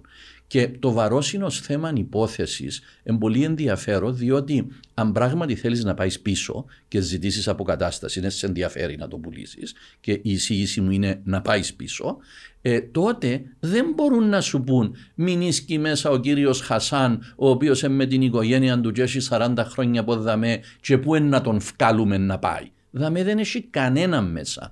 Οπότε αν χάσεις την ευκαιρία να ζητήσεις την επιστροφή όταν δεν έχει κανένα μέσα, εν νομίζεις ότι είναι λιότερες οι πιθανότητες σου άμα το πιάσει ο κύριος Χασάν και μην ίσκει μέσα; Ναι, αλλά μπορεί να σου πει το ευκάφο ότι δικό του. Α, όχι, όχι, τώρα ναι. Όχι, όχι, όχι. Αλλά σου λέει, όχι, ναι, ναι, αλλά αλλάσουμε, αλλά δέχεστε ότι είναι σωστό το επιχείρημα ότι πρέπει να κάνουμε την αίτηση επειδή δεν έχει κανένα μέσα να προλάβουμε, αλλά λαλείς ότι μα και αν κάνω την αίτηση δεν υπάρχει το ΕΦΚΑΦ. Ωραία. Να Τι είναι η απάντηση για Η απάντηση είναι 50 σελίδες που καταχωρήσαμε προχτές στο Στρασβούργο. Το ΕΦΚΑΦ είναι μια μεγάλη αμαρτία και για να σας κάνω να ανησυχήσετε ε... ακόμα περισσότερο, είδετε τη βάση που είπαν οι Τούρκοι ότι είναι να κάνουν στην Καρπασία. Ποιος είπε ότι είναι να δώσει τη το γη, ευκάφ, το ΕΦΚΑΦ. Που... Άρα το ΕΦΚΑΦ έφυγε που το βαρώσει. Έφυγε που το βαρώσει, πήγαινε στην Καρπασία και αύριο αν έρθει στη Λεμεσόν να μην εκπλαγείται. Διότι ακριβώς το ΕΦΚΑΦ. Τι είναι, το ΕΦΚΑΦ, Α, να εξηγήσουμε γιατί μπορεί κάποιος να το, μην. Το ΕΦΚΑΦ είναι εδώ από τον καιρό που ήρθαν οι Ορθωμανοί. 1571 ε, ήρθαν εδώ, εφέραν το. Είναι το σύστημα λειτουργίας ε, των φεουδαρχών, αν θέλετε. Όπως οι Φράγκοι είχαν τους φεουδάρχες, οι Οθωμανοί είχαν τα βακούφια, τα βάκφη όπως λέγεται. Το βάκφη είναι έναν καταπίστευμα που κάμνεις και λέει έχω αυτόν το τσιφλίκι το οποίο ανήκει στην οικογένεια μου και αφήνεις τη διαχείριση αυτού του πράγματος στο θρησκευτικό ίδρυμα του ΕΦΚΑΦ το οποίο έχει την υποχρέωση να διαχειρίζεται αυτό το πράγμα, να διά στους συγγενείς σου τόσα, τόσα, τόσα, να βάλει και κάποια για τους φτωχούς. Πώς και το τα άλλα trust fund βασικά. είναι ακριβώς Αλλά- trust. και ο τραστή ονομάζεται, ο καταπιστευματοδόχος ονομάζεται Μουταβελή και επειδή ξέρω ότι σας ενδιαφέρουν και τα θέματα του φίλου, οι Οθωμανοί δεν έκαναν δια, δι- δυσμενή διάκριση. Έλεγαν όποιον παιδίν, όχι αγόριν, όποιον παιδίν έχει σώα στα σφρένας και ζει στην Κύπρο μπορεί να διοριστεί καταπιστευματοδόχος. Άρα είτε αγόριν ήσουν είτε, Είτε κοπέλα κορίτσι. ήσουν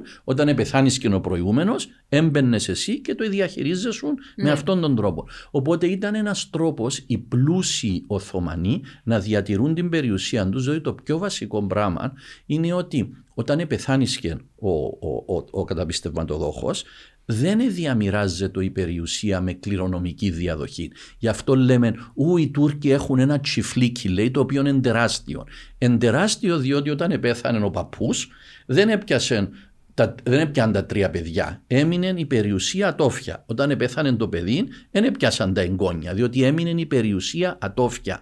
Με τούτον τον τρόπο διατηρούν οι Οθωμανοί, ε, οι Τούρκοι τώρα, τεράστιες περιουσίες, ε, οι οποίες όμως είναι και μικρές. Δηλαδή, ε, αν δείτε εκεί που είναι το Field Club στη Λεωφόρων Αιγύπτου, όλων εκείνων Ναι. των τετράγωνων, είναι βακούφικο. Υπάρχουν πάρα πολλές. Ε, πίσω από το σπίτι του πολίτη στην, στη Βουλή που έγινε το καινούριο, ναι, ναι. υπάρχει εκεί ένα παλιό νεκροταφείο, ανήκει και Ναι, εκείνον του ναι, ΕΦΚΑΦ ναι. που έκαναμε πάρκινγκ. Δηλαδή έχει πολλές περιουσίες που ανήκουν στο ΕΦΚΑΦ ε, και το οποίο ΕΦΚΑΦ έχει την ίδια προστασία μέσα στο σύνταγμα μας όπως έχει η Εκκλησία. Ακριβώς ό,τι προνόμια απολαμβάνει η Εκκλησία, το άρθρο 23 του Συντάγματος που δεν μπορείς να εκτελέσεις πάνω στην εκκλησιαστική περιουσία δικαστική απόφαση, έτσι είναι και το ΕΦΚΑΦ. Δεν μπορείς. Άρα, Άρα άρα είμαστε εγκλωβισμένοι, δηλαδή στα βαρόσα της... όχι, δεν είμαστε πο- εγκλωβισμένοι. πώς, όχι. ε, Είπαμε το θέμα τώρα. Ναι. Να έρθουμε στην ιστορία. Ναι. Το 1960 με την ανακήρυξη της Δημοκρατίας οι Άγγλοι πριν να φύγουν έκαναν διευθετήσεις για το ΕΦΚΑΦ. Ποιο είναι το επιχείρημα του ΕΦΚΑΦ. Το επιχείρημα του ΕΦΚΑΦ για το Βαρόσιν είναι «Α, λέει, τώρα μπήκαμε στο χτιματολόγιο και ήβραμε τα, τα έγγραφα, διότι οι απέσιοι Ελληνοκύπροι δεν μας άφηναν να τα κοιτάξουμε όταν ήταν εκείνοι. Τώρα που τα επιάσαμε, εθικευάσαμε τα και είδαμε ότι παράνομα οι Εγγλέζοι εδώκαν τις περιουσίες που ανήκαν στο ΕΦΚΑΦ στους χριστιανούς. Διότι το αγγλικό στέμμα όταν ήταν απικία, ε, η Κύπρος επουλούσε χωράφια του ΕΦΚΑΦ σε χριστιανούς οι οποίοι ήταν οι φτωχοί. Οι πλούσιοι ήταν οι Οθωμανοί, Ναι. οι φτωχοί ήσαν οι χριστιανοί. Αλλά ήταν νόμιμες αγοραπολισίες. Ήταν, α, ή- είπε πάλι πήρε τη λέξη νόμιμες. Οι αγοραπολισίες αυτές ήταν νόμιμες επί καιρό αγγλοκρατίας και τώρα το ΕΦΚΑΦ λαλή ήταν παράνομες. Ξεχάνουν όμως ότι και παράνομες να ήταν, το 1960 το αγγλικό στέμμα έδωσε 1,5 εκατομμύριο στερλίνες. Τότε. Τότε. Φανταστείτε πόσα Πόσα ήταν σήμερα, 1,5 ναι. εκατομμύριο στερλίνες προς πλήρη και τελική διευθέτηση όλων των απαιτήσεων των Τουρκοκυπρίων περιλαμβανομένου και του ΕΦΚΑΦ εναντίον του αγγλικού στέμματος. Και είναι αλήθεια ότι οι Εγγλέζοι εκακοδιαχειριστήκαν τις περιουσίες. Μάλιστα από το 1944 οι Εγγλέζοι πληρώναν 2.230 στερλίνες το χρόνο στο ΕΦΚΑΦ, ΕΣΑΗ, ως αποζημίωση για τις ζημιές που τους έκαναν. Είναι αλήθεια ότι οι Άγγλοι εξεπουλήσαν περιουσίες του ΕΦΚΑΦ. Όπως επίσης είναι αλήθεια ότι οι Τουρκοκύπροι και το ΕΦΚΑΦ επληρώθηκαν 1,5 εκατομμύριο προς πλήρη διευθέτηση αυτών των υποθέσεων. Μισό που κοινών το εκατομμύριο μπήκε στον προσωπικό λογαριασμό του Δόκτωρ Κουτσούκ που ήταν ο αντιπρόεδρος της Υπάρχει Δημοκρατίας. απόδειξη φαντάζομαι. Την έχω στο γραφείο. Αν δείτε το σύνταγμα της Κυπριακής. Όχι, έστειλε άνθρωπο στο Λονδίνο, στο Kew Guardians ήβραμε τα αρχεία και όλα αυτά είναι θέμα μελέτης. Δηλαδή πάεις, κοιτάζεις, βρίσκεις τα. Ο Κουτσούκ έπιασε μισό εκατομμύριο. Ε, μαζί με τον Τεχτάσιο. Mm. Βάλαν το στο λογαριασμό τους. Προσωπικό λογαριασμό. Ακριβώς. Για τι επίγουσε δίθεν ανάγκες της τουρκοκυπριακής κοινότητας. Οι Τουρκοκύπροι ζητούσαν. Άρα σκάμουν καλά μαζί τους οι Τουρκοκύπροι. Εγώ αυτό που λέω. έπιαν τα λεφτά. Α, όχι, ξέρουμε που έπιαν. Χτίσαν το Σεράι το ξενοδοχείο. Αν δείτε το ξενοδοχείο. Το αντίπαλο δύο του Λίδρα Πάλα. Το αντίπαλο δύο του Λίδρα Πάλα έναν. Εγωράσαν όπλα, φαίνεται, και τα άλλα σαν καλή Κυπρέοι φάντα. Αυτό είναι ακριβώ έγινε. Ωραίο. This is Cyprus. This is Cyprus. Ακριβώς αυτό έγινε. Αλλά ακόμα πιο σημαντικό, το οποίο ανακαλύψαμε στα έγγραφα, είναι ότι οι Τουρκοκύπροι αρχικά ζητούσαν 3,9 εκατομμύρια στερλίνες. Ε, το ένα ήταν ότι κεφαλοποιήσαν αυτόν την νομοθεσία για 900.000 και μετά ήθελαν και 3 εκατομμύρια από πάνω. Επαζαρέψαν τους οι Εγγλέζοι στο ανάμιση. Επιάσαν το ανάμιση. Υπογράψαν στην εξόφληση και τώρα ήρθαν το 2020 να μας πούν ότι ξέρεις, εμπαρπατά η εξόφληση αυτό είναι. Πολλά Κυπριακό τούτο. Ναι. Sorry που να πω. Οι άνθρωποι είναι ε, Κυπρέοι. Και έγιναν παρόμοια πράγματα ε, και με άλλα θέματα το 1960 και με άλλα χωριά. Αλλά με ρωτάτε για το ΕΦΚΑΦ. Άρα εσύ είσαι ξεκάθαρος, εγώ θεωρώ, από που μας είπες τώρα. Ε, με το δικό μου νου είμαι καθαρός και το ΕΦΚΑΦ είναι η τρίτη φορά που το έχω. Εκέρδισα το στην υπόθεση να ρέστη ξενίδι, διότι ήρθαν τζίπα μας στο παραμύθι. Τζίπα μου, ωραία, φέρτε μας το κοτσάνι σας. Δεν έφερα κοτσάνι, χάσαν.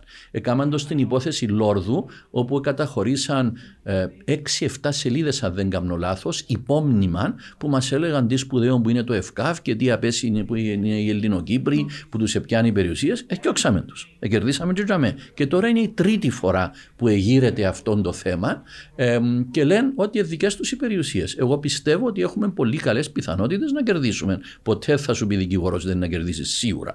Έχουμε πολύ καλές πιθανότητες τα θέματα είναι εκεί. Ελπίζω η Κυπριακή Δημοκρατία ε, να αλλάξει τη γραμμή της και να μπει δυνατά σε αυτό το θέμα, διότι αν δεν περιορίσουμε το επιχείρημα ΕΒΚΑΦ στο ότι δεν υπάρχει, άρχισε η Καρπασία, αύριο θα είναι άλλα και δεν θα εκπλαγώ να έρθουν και στη Λεμεσόν. Πάμε στο Ζιγ-Ζακ εκεί που είναι η τζαμούδα ναι. στη Λεμεσόν, ναι, ναι, όλα ναι. εκείνα. Ο Τουρκομαχαλάς. Ναι, ο Ε, πόσα που είναι του ΕΒΚΑΦ.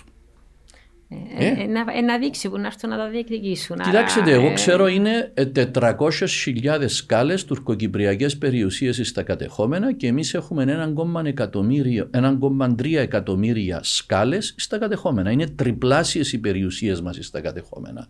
Αλλά τούτε θέματα σε πολιτικό σε επίπεδο. Για το ΕΦΚΑΦ, για να το κλείσουμε, yeah. η υπόθεση η πιλωτική, η τρίτη φορά που γίνεται, ονομάζεται KV Mediterranean 5 Νοεμβρίου, να σας το δώσω και είδηση, περιμένουμε 5 Νοεμβρίου οι Τούρκοι να απαντήσουν στις θέσεις μας.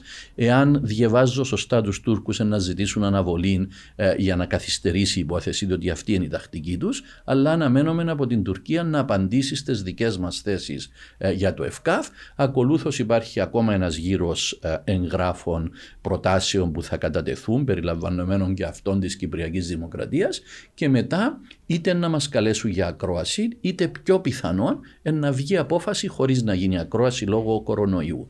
Χρόνος για αυτόν θα έλεγα 6 με 9 μήνες από σήμερα να έχουμε την απάντηση. Οπότε άτομα τα οποία σκέφτονται να διεκδικήσουν τις περιουσίες τους στο Βαρόσι να είναι βέβαιοι ότι το θέμα ΕΦΚΑΦ θα έχει ξεκαθαρίσει από την υπόθεση KV Mediterranean ή άλλες που βρίσκονται μέσα και απλώς εάν δεν κάνουν την αίτηση στην Επιτροπή δεν θα μπορούν να έχουν, να έχουν λόγο στη διαχείριση της περιουσίας τους. Και οι Τουρκοκύπροι ήδη αρχίσαν με το 3,5%. Είναι 600 κομμάτια. Λέγεται ότι υπάρχουν 35 υποθέσεις που καταχωρηθήκαν ε, για περιουσίες μέσα σε αυτήν την ε, περιοχή και θα δούμε πολιτικά, θα το δείτε εσείς πιο πολύ από μένα, τι θα γίνει. Αν αύριο οι Τουρκοκύπροι έρθουν και πούν τους όσοι έκαμετε αίτηση, ελάτε πίσω, δεν μου να γίνει. Καλό το ερώτημα, δεν ξέρω αν ναι. κάποιος το σκέφτηκε, γιατί δεν φημιζόμαστε για την προνοητικότητα μας. Εγώ σε το παιχνίδι, το πρώτο πράγμα που έμαθα είναι ότι πρέπει εσύ να είσαι ένα βήμα μπροστά. Ναι. Και η, η μελέτη του που σας είπα, επειδή στο Λονδίνο και η Βρατά, στείλαμε έναν άνθρωπο που το γραφείο, έχει 10 χρόνια.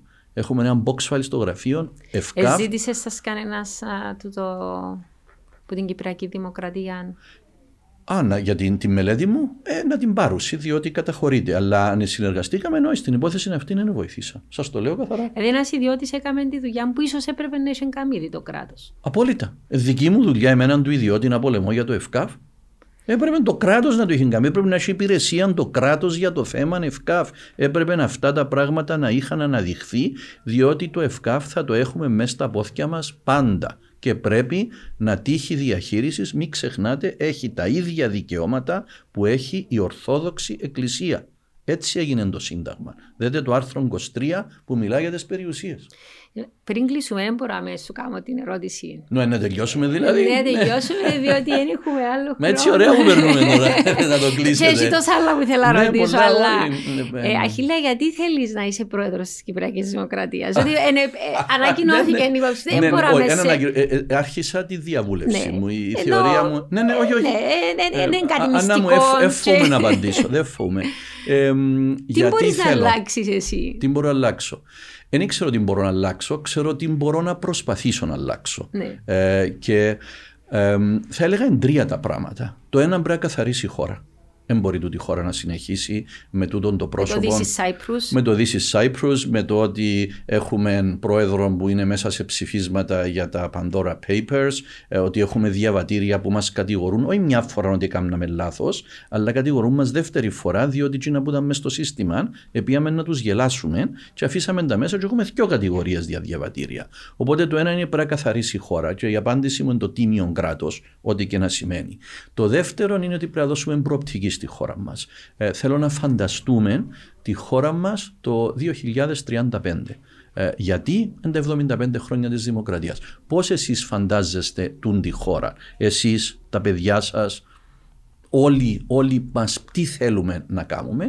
Και το τρίτον πρέπει α, αφού δούμε την προοπτική σε σχέση με την Ευρωπαϊκή Ένωση, σε σχέση με το μια Κύπρος και πράσινη, σε σχέση με την παιδεία, των πολιτισμών, των αθλητισμών, ε, τους απόδημους, ε, τη ψηφιοποίηση της χώρας μας. Και εννοώ το πραγματικά διότι εάν καταφέρω να σας πάρω μαζί μου να φανταστείτε τη χώρα μας το 2035 είναι αυτά που θέλουμε να αλλάξουμε. Και το τρίτον είναι ότι η λύση του Κυπριακού πρέπει να μας συμφέρει για να γίνει. Αν δεν μας συμφέρει η λύση, δεν θα γίνει. Και πρέπει να δούμε πώς αυτό το πράγμα θα το φέρουμε μέσα ε, και με την Ευρωπαϊκή Ένωση, διότι η άποψη μου είναι ότι εμείς είμαστε μέρος της Ευρώπης, είμαστε κομμάτι της Ευρώπης, πρέπει να νιώθουμε Ευρωπαίοι και πρέπει να ζητούμε από την Ευρώπη την θωράκιση που προσφέρουν οι ευρωπαϊκοί θεσμοί με την ελπίδα ότι με αυτήν τη θωράκιση από την Ευρώπη θα συμπλέουμε με τα ευρωπαϊκά ε, συμφέροντα ούτως ώστε να αναγκάσουμε την Τουρκία να έρθει σε μια ε, λύση, σε ένα συμβιβασμό που συμφέρει σε όλους. Διότι στο τέλος της ημέρας ε, δεν έχουμε ειρήνη σε αυτήν τη χώρα. Πρέπει να έρθει η ειρήνη. Είμαστε ακόμα σε εμπόλεμη κατάσταση και πιστεύω ότι το μέρισμα που θα φέρει η ειρήνη είναι πολύ πιο μεγάλο από το κακό που έχουμε με αυτήν τη συνεχή αιμορραγία ε, η οποία δημιουργείται. Η, η, γραμμή μου είναι ότι πρέπει να διεκδικήσουμε. Ε, η ιστορία μου είναι αυτόν. Δεν φοβούμε τη σύγκρουση ε, και να χτυπήσω ξύλο κερδίζω και υποθέσεις. Οπότε έχω ελπίδα. Αν θα γίνει αυτό, δεν ξέρω, δεν είναι σε μένα που εναπόκειται. Εγώ νιώθω ότι ο καθένας πρέπει να κάνει κάτι για τη χώρα του. Εγώ ήμουν τυχερός, σπούδασα, είχα πάει καλά. Πρέπει να δώσουμε πίσω κάτι σε αυτήν τη χώρα, αν βεβαίως θέλουμε να ζήσουμε, αν την αγαπούμε, αν μας αρέσει ο ήλιος, η θάλασσα, το χαλούμι, θέλουμε να ζούμε εδώ. Τόσο απλά πράγματα. Νομίζω πρέπει να δώσουμε κάτι πίσω, αλλά αν δεν την καθαρίσουμε, αν δεν δώσουμε προοπτική και αν δεν προσπαθήσουμε να λύσουμε το Κυπριακό, δεν πάμε καθόλου καλά. Να σου ευχηθώ καλή επιτυχία σε αυτή την προσπάθεια. Δύσκολη είναι μεν, ναι, αλλά είσαι fighter. Έτσι. Είμαστε για τα δύσκολα. Ήταν για τα εύκολα. Κανένας δεν θα ξεκινούσε το 89 να κάνει σχεδόν ουτοπικά πράγματα για τον Αλέκο και για την Τιτίνα. Αλλά αυτά είναι και αν δεν προσπαθείς, δεν πετυχαίνεις. Κρατώ την προσπάθεια για την επιτυχία. Σε ευχαριστώ για τη συζήτηση. Εγώ ευχαριστώ, έπερασα θαυμάσια και ευχαριστώ για τον χρόνο σας.